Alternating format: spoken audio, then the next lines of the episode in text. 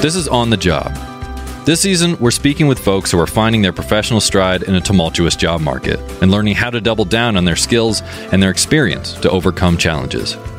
We'll bring you inspiring stories of people making themselves essential, an important skill set in any economy.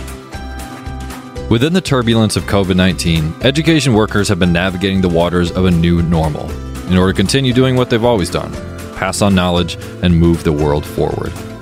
While the schools have stopped operating, teachers all across the globe have not. Good morning, STAR students and families. Mrs. Campopiano here to talk about a rainbow poem. I'm going to go ahead and share my screen here. This is from a video that Gail Campopiano made for her second grade students. And we are going to write a poem today about a garden. Mrs. Kim Campopiano titled her poem My Garden. And we're going to use. She teaches at Northwest Elementary School in Rutland, Vermont, which, like all schools, closed during the pandemic. And since then, she's been teaching classes through these videos, working with parents and students to finish out the school year from their homes. So I'm going to write the word red. And I'm thinking of something in my garden that is red. So I know I have red beets growing in my garden. And they- I guess if you had to describe your life right now with one word, what would it be? Whew. Um, with one word. That might be the word. Whew, yeah, that might be the word. No, I would say um, juggling. The next color I'm going to use in my rainbow is yellow. So I'm going to say yellow. I've taught short workshops in elementary schools before, and it was clear pretty quickly that the undertaking of teaching itself is a juggling act. First off, as a primary teacher, you're teaching kids everything Yep. So I do reading, writing, math. science, social studies, and while Gail's been teaching for 13 years now, it is a whole new ballgame when her 18 students are all in completely different places. I have to learn a new tech every day, I feel like, with our new world. So I had never used video. I had done FaceTime with family, but that was about the extent of it. And now I feel like we live on it. She's been troubleshooting tech with parents, helping some families set up email for the first time, making sure each kid has everything they need to get their work done. and also what's too much for them and what's too much for their families and kind of having those conversations and phone calls and check-ins with the families Now that her lessons kind of depend on parents, she's looking out for each of them. How's your mental state as a parent do you have food do you are you sick And you also have a family. yeah so i also have two kiddos one who's in first grade so you know balancing her online learning and trying to Because she's being taught by another teacher? Yep, she is. Um, Oh, she wow. has another teacher at another school who's doing the same exact thing I'm doing. Not to mention her three year old son, who likes to make sure that her and her husband's day starts at 4 a.m. sharp, and who just learned how to get out of his crib.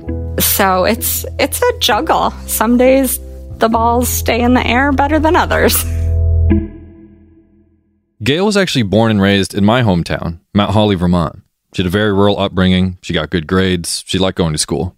But I didn't grow up thinking I was going to be a teacher. I was certain my whole life that I was going to be a marine biologist working with these giant whales in the ocean. Is that what you thought when you were a kid that you wanted to work with whales? yeah, whales or you know some like Mine was sharks. so funny.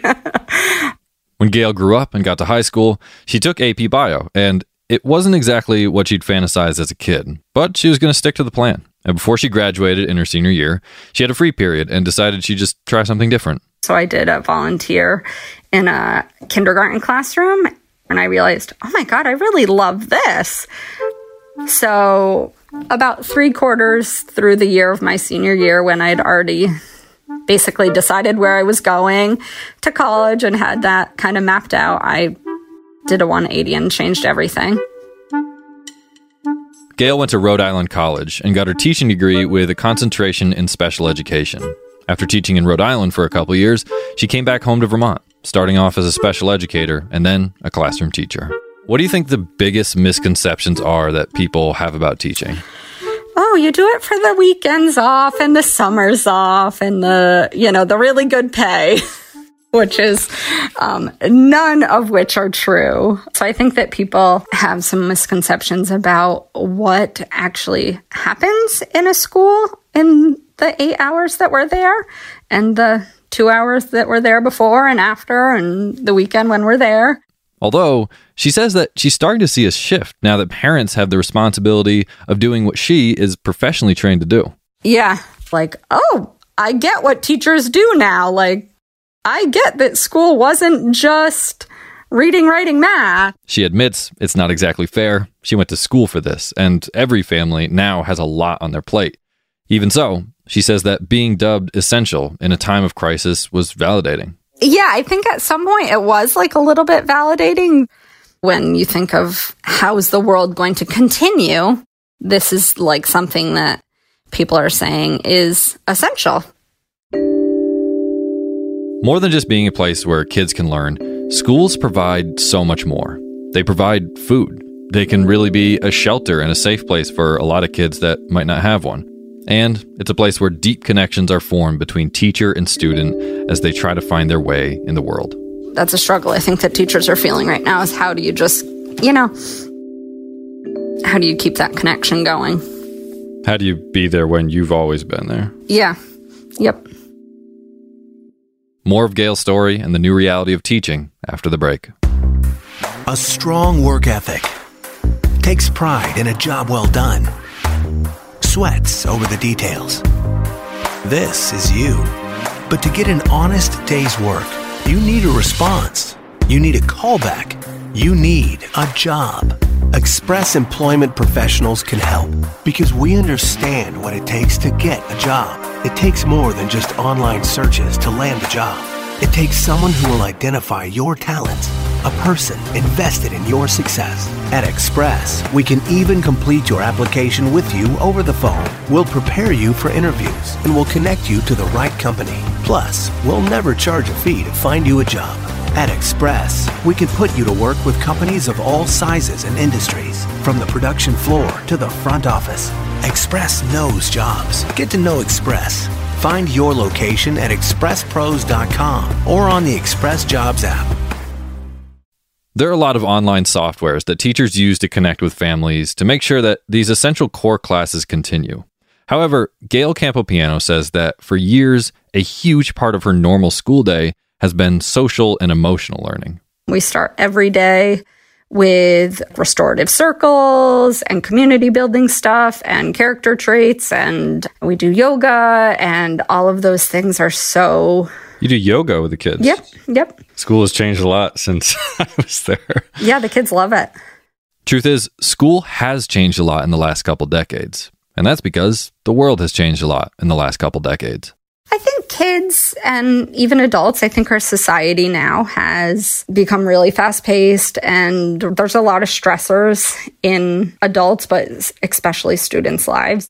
In Rutland, where Gail teaches, it's a high poverty area. There's a lot of drug and alcohol abuse. A lot of kids have trauma. And second grade is a huge development year for kids.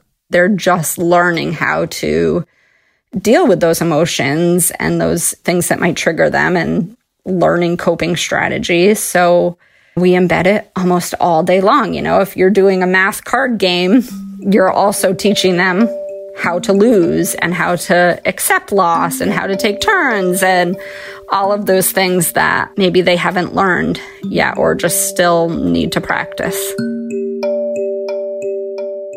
People who understand teaching do understand the actual workload of the job, the physical workload of doing the job, especially if you have a family. Yeah.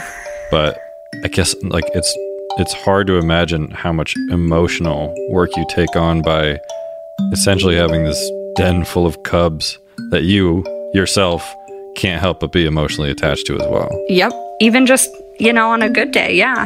There is a, a large emotional attachment that comes with teaching, for sure. For teachers, the classroom can often be a safe place for kids who don't have one. It's a place where teachers can offer some consistency, let a kid know that they've got someone to turn to, no matter how big or small the problem. Gail says that's the real challenge of distant learning not being able to check in on those kids that you are worried about that you know really the first time you hug them in the morning is the only time that they've been hugged in the morning you know? When they hear the principal say that they're loved on the announcement in the morning might be the first time that they heard those words.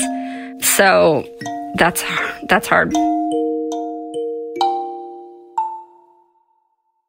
Boiled down the role of a teacher is being there and helping a student move forward. It's a huge responsibility, one that comes with the job. Over her career, Gail's experienced the impact that role can really have on a kid, and she's experienced the impact that it can have on her. So, two years ago, I had a student who, before the year started, you know, we always get some information about the children before they come into your classroom. And I was teaching kindergarten at the time.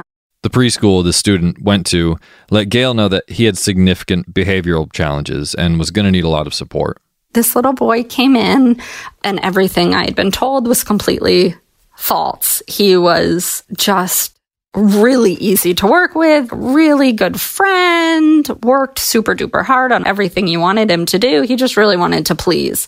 She was relieved. Couldn't have had a better start to the year. And then in about October, he left school, went home, and no one was at his house to pick him up off the bus. So he was brought back to the school, and some phone calls were made, and that sometimes happens. And the day, you know, time kind of passed, and the story kept kind of unfolding, and his mother had passed away. The student had seen his mother that morning, and she was fine. His big sister and a preacher from their local church came to the school where he was waiting, and they sat him down and they told him. It was a Friday. So over the weekend, he went to go live with a police officer and his family that went to the same church. Totally traumatic, as you can imagine. Um, so then Monday came, and it was just horrific. Like you can't even imagine. He, um, and I'm going to get choked up about it he came in early and he just like ran into the classroom and wrapped his arms around me and um, just melted, just was sobbing, you know, and it was just the most heartbreaking thing that I think anyone can ever imagine. When the rest of the kindergarten came in, Gail and a guidance counselor talked to the class about what happened. This happened over the weekend. He lost his mom. Like, this is how we can support him. We just have to give him space and understand that this is really, really sad and scary for him. Gail says it was one of the hardest days of her life, but some of the best ones came from that following year as she watched other students be there for him and got to help him work through it all. Sometimes he'd lose control, and she would take him aside to the beanbag corner of the room and help him talk it out he would just say, I just miss her so much, and just like melt into you, you know, and you were like, yep, you know, this is this is why I do this job. It's to teach the reading and the writing and the math, but it's also to to help kind of form these little lives that are just starting.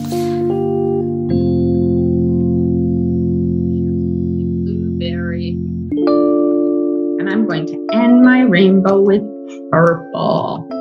In my garden, we always love to have purple carrots. Also, purple carrots. If you had to say one thing to anyone who wants to become a teacher, what would it be? Get into a classroom as quick as you can in your studies or even before your studies and see if it's if it really is something that you that you love because teaching really does have to be a labor of love and there's something about a purple carrot that just makes me happy. So I'll end with that feeling. Purple carrots make me smile. If someone says, you know, how would you identify yourself? I would say I'm a teacher and I'm a mother and I'm a wife. You know, there's lots of other layers there, but that definitely is one of the first things that I would say. Because it's not just a job. Yeah, no, it's not. It's not something that I can just leave at the door. You can write a rainbow poem of your own. It's not a, a nine to five. Can't wait to read them. I'm going to stop sharing my screen. Talk to you soon. Miss you. Bye bye. For On the Job, I'm Otis Gray.